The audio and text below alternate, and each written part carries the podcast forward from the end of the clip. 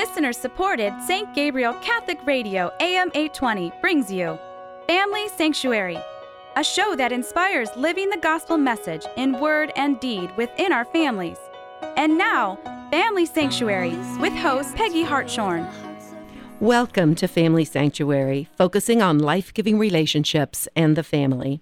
I'm your host, Peggy Hartshorn, chairman of Heartbeat International, that advances life affirming pregnancy help around the world.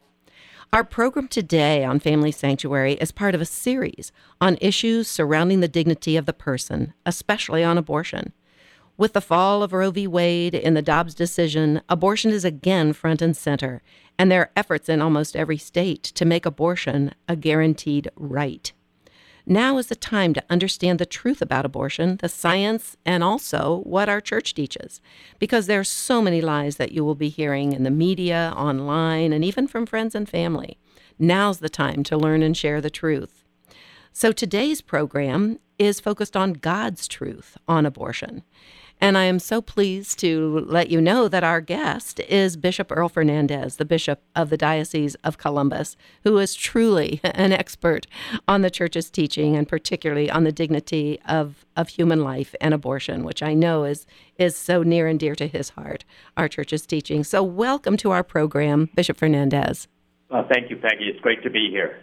I, uh, it's amazing that you have carved out time to be with us and to and to share uh, the the church's the beautiful truth of of of the dignity of the human person and the truth about abortion that uh, the Catholic Church has been so so consistent in teaching through the centuries. And well the, the American bishops have taught uh, and continue to teach that the abortion is the preeminent moral issue but it touches upon the dignity of the human person. Uh, the human person uh, is willed by God into creation, is made for God, made to love, uh, and for love. And so we have to consider well, who is the human person if we're going to consider the dignity of the human person? Uh, and Boethius would say, well, a person is an individual substance of a rational nature. But we in a Catholic or Christian anthropology would say the human person is made in the image and likeness of God. Certainly the book of Genesis uh, bears witness to that. And when God makes man and woman, he looks at all of creation, which he had already declared good, and he declares his creation very good. Thus, man and woman are the crown of all creation. Uh, they are asked to be stewards of all of creation, including the gift of human life. So but God said, Let us make man in our own image, and male and female he made them. So God made man in his image and likeness. So that's the first characteristic of a, of a person. The second, though, is that we are uh, a unity of body and soul. That is, we are our bodies. Uh, the body is not something simply to be used. It's not merely merely matter. It's part and parcel of who we are. So we're a unity of body and soul. Philosophers spoke of the soul as the form of the body using uh, Aristotelian hylomorphic theory, the anima forma corpore. So we are made in God's image and likeness. We are a unity of body and soul. We are endowed with an intellect so we can know what is good and with free will so that we can choose what is good free will, freedom is not the same thing as license doing whatever we want. Freedom acknowledges that there is a creator and that their freedom inter- interacts and engages with the truth. Uh, and so we want to speak about the dignity of the human person made in God's image and likeness, including the dignity of the unborn child who possesses the same nature as a born, a born child, uh, a, a, young, a young person, uh, an adult, or an elderly person. We all share in that same human nature. When the church speaks about the dignity of the human person, though, there are common two kind of common forms of dignity that are discussed in, in the modern day attributed dignity and inherent dignity. Attributed dignity gives dignity to the person based on abilities, uh, based on physical characteristics as beauty or height, attributes of the person, uh, based on career or wealth or those sorts of things. Your attributes. And when people, for example, lose their good looks, lose their physical athletic abilities, even lose some of their bodily functions, they claim to have a loss of dignity. Inherent dignity, on the other hand, comes in virtue simply of being a person, independent of what we do or how productive we are or what we look like, independent of our attributes, simply by being made in God's image and likeness, we have dignity. The church's teaching regarding abortion is based on this fundamental principle of the dignity of each and every person. Each and every person is unique and irrepeatable. And so, from the very beginning of our tradition, the church has opposed abortion. Now, we see that even in early Christian writings like the Didache. The 20th century saw terrible crimes against human life the two world wars, the concentration camps, the use of the atom bomb, uh, the persecution that happened during communist times. At the time of the Second Vatican Council, which was held between 1962 and 1965, the fathers of the Second Vatican Council and the Pastoral Constitution on the Church in the Modern World, Gaudium et Spes, uh, wrote this. They said, the Church issues a reminder that a true contradiction cannot exist between divine laws pertaining to the transmission of life and those pertaining to authentic conjugal love.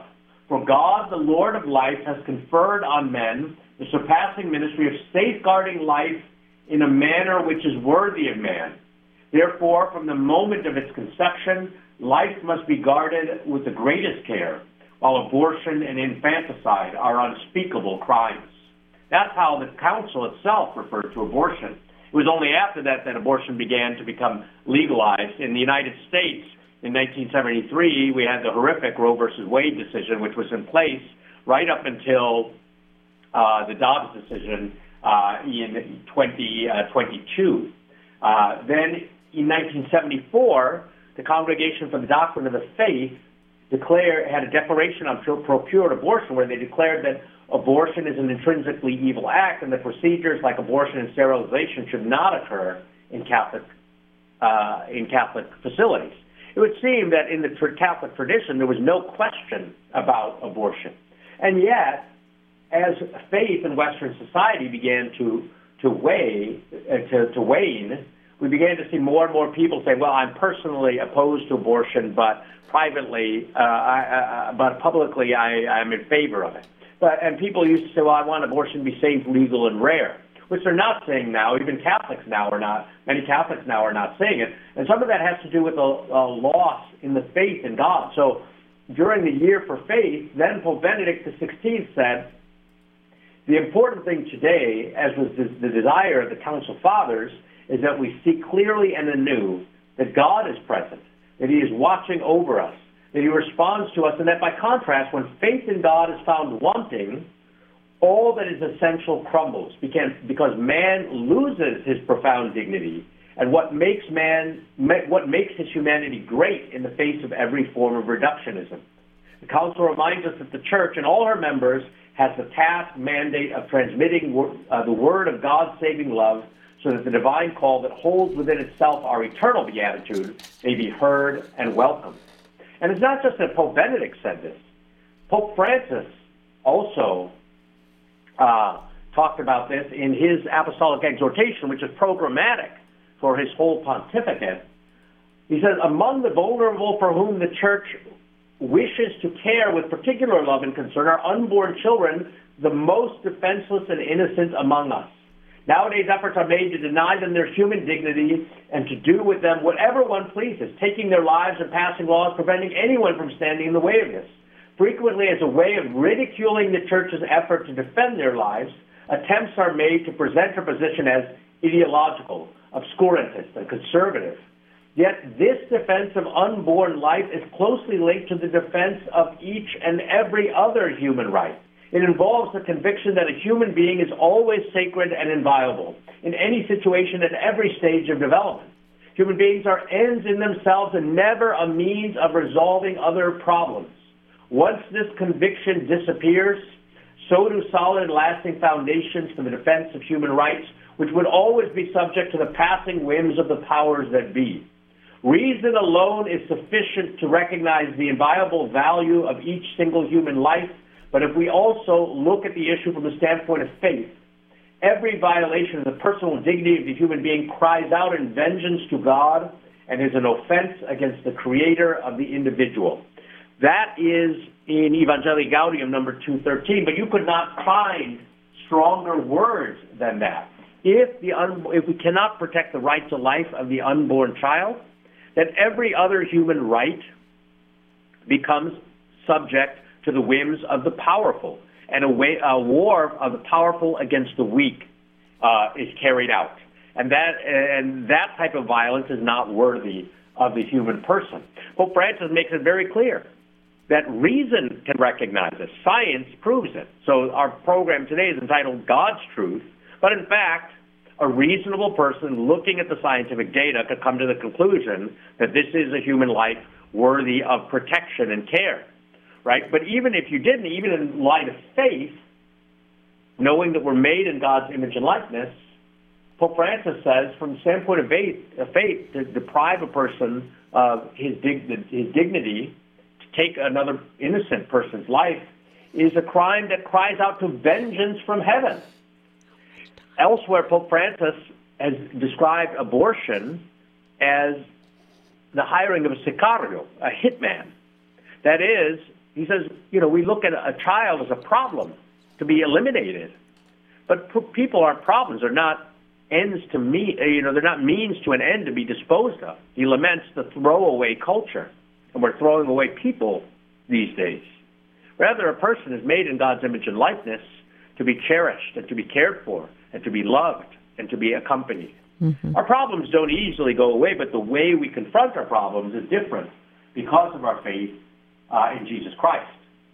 Again, we have the last three popes saying this. Catechism, the Catechism of the Catholic Church also teaches about abortion being wrong in each and every instance, and that human life needs to be respected. For example, in paragraph 20, uh, 22 uh, 70. Human life must be respected and protected absolutely from the first moment of conception. From the first moment of his existence, a human being must be recognized as having the rights of a person, among which is the inviolable right of every innocent being to life. The Congregation for the Doctrine of Faith in 2008, in its document on artificial reproductive technologies called Dignitas Personae, also talked about this that the embryo must be treated as a person so that we can't just use persons as objects for our own means and that the, uh, for our own ends, and that the ends don't justify the means. Again, in paragraph 20, uh, 2271, 2271, the Catechism also teaches since the first century of the Church, since the first century, the Church has affirmed the moral evil of every procured abortion. This teaching has not changed and remains unchangeable Direct abortion, that is to say, abortion willed either as a means or as an, uh, as an end or a means, is gravely contrary to the moral law. Moreover, Catholics cannot participate in procuring abortion or facilitating abortion. I already mentioned the 1974 document from the Congregation for the Doctrine of the Faith. The Catechism goes on to say that formal cooperation in abortion constitutes a grave offense. The Church attaches the canonical penalty of excommunication to this crime against human life for example, the abortionist who carries out the abortion. Moreover, it says that the inalienable right to life of every innocent human individual is a constitutive element of a civil society and its legislation. Necessary for the common good. Because if we don't, if we can't guarantee the life of an innocent, how can we guarantee the life of anyone else in, in society? The Catechism of the Catholic Church says that the moment of positive law, which is what issue one, the proposed constitutional amendment in Ohio is aiming to do, the moment of positive law deprives a category of human beings of the protection which civil legislation ought to accord them. The state is denying the equality of all before the law. When the state does not place its power at the service of the rights of its citizens, and in particular of the more vulnerable, the very foundations of a state based on law are undermined. In this sense, in the United States, in our sad history, the court had declared the black man not to be a person, but to be property in the Dred Scott decision. But it was clear to reason that he was a man made in God's image and likeness. And so we are repeating the mistakes of the past. and undermining the basis of society. And the same could be true of the embryo. You know, people want the infertility is a great uh, problem today uh, for a variety of reasons. Um, and many people want children, but they they um, resort to means of artificial uh, reproductive technology such as in vitro fertilization, and they're willing to sacrifice embryos in order to have children. But to sacrifice an embryo is also to sacrifice a child, because the embryo has all every, everything it takes to grow into uh, a child. All the genetic material is there. It's already the programming is already there. Sometimes we think, well, it's just cells, but we must. Every time we think we hear the word embryo, we should think person. And so people also, though, suffer from many diseases. And they say, well, if we experiment on embryos, if we do this research, then we can come up with cures for diseases. But they haven't really been able to find cures from diseases through embryonic stem cell research. And in fact, in the last century, there were experiments conducted upon persons. We can think of what was done at the camps and even experiments on children, or even the, in Tuskegee, Alabama, the, exper- uh, the experimentation on black people. Uh, and, and for what? The ends do not justify the means. And so uh, abortion is the, is the stepping stone to a variety of other evils. And part of it is, is rooted in not recognizing the dignity of the human person. Uh, and so we see this even in end of life issues with euthanasia, for example people say they experience this loss of dignity, attributed dignity. They feel like they're a burden to their families. And so they think, well, the best thing is physician assisted suicide or to have somebody else put me out of my misery. And that's where the church has to step up to accompany uh, the, the elderly and the sick to offer them compassion. Compassion means to suffer with another. But the same sense of accompaniment also goes hand in hand with church teaching on abortion. Certainly, we want to defend the right of the unborn child to protect the right to life of an individual. But in the Gospel of Life, Evangelium Vitae, which John Paul II wrote, um, you know, he, he talks about uh, what God offers, about man called being called to the fullness of life, and that um, God, you know, sent His Son into the world to give us life, and that that there are many other things, uh, but the death has entered into our world. And he uses the story of Cain and Abel. You know, and, and Abel offers the best of his flock to God. Cain does not, and, and God favors Abel. Uh, but then Cain um, becomes jealous. And God warns Cain, look, uh, the evil is creeping at your door, but you can resist it. But Cain says to his brother Abel, come, let us go out to the fields. And there he slew his own brother, and human blood was spilt for the first time in, in history. And God said to Cain, Where is your brother Abel? And Cain arrogantly said, What, am I my brother's keeper? And the answer, John Paul II says, is that yes, we are always each other's keepers. God does not kill Cain. He, Cain retains his personal dignity, yet God cannot leave the crime unpunished. Uh, and so uh, Cain is sent into exile, yet he's given a protective mark upon him so no one takes his life. But John Paul II says, look, we're beginning a new type of uh, uh category of attacks on the beginning of human life by denying the unborn child legal recognition, then by experimenting upon the embryo. And some of it is a crisis of culture, a loss of meaning of who we are called to an eternal destiny. But also, people assert a right to abortion without accepting the corresponding duty. We have rights and we have duties that go hand in hand. We say, okay, unborn children should have a right to life. We have a duty as Catholics to care for our brothers and sisters and to accompany them. The Catholic Church you know, does a lot in terms of accompanying people who are in poverty. We could think of St. Vincent de Paul Society, Catholic Charities. We do a lot in terms of accompanying women here in Columbus, Pregnancy Decision Health Centers, the Women Care Center, uh, Birthright, uh, Heartbeat International. All these types of groups accompany women and their children at the beginning of life, teaching life skills. We could think of our Catholic schools which are open to so many, both Catholics and non-Catholics alike, including the poor, and how they educate and form people so that they can get good jobs and grow in the virtues. We can think of Catholic health care, uh, Mount Carmel system or Mercy or these types of Catholic hospital systems throughout the country. And again, we offer compassionate care, birthing centers, uh, accompanying the elderly and the sick as part of the proclamation of the kingdom of God. You know, so the Catholic Church does a lot, not just for unborn life and defending the rights of the innocent, but of accompanying mothers, children, families, uh, the sick, the poor. It's all part of our continuum of life. Yet, because over time in, in the United States, 50 years we had the Roe versus Wade decision, over time the conscience becomes dulled. Mm-hmm. And I think this is what's happened. We began to tolerate, tolerate, tolerate, and people began to think because it's legal, it's okay. Not hearing the cries of the unborn children or the women who are left, you know, depressed and in anguish after having an abortion. Certainly, the church has programs like Project Rachel to help them find healing and forgiveness. And certainly, we have the sacrament of penance and reconciliation.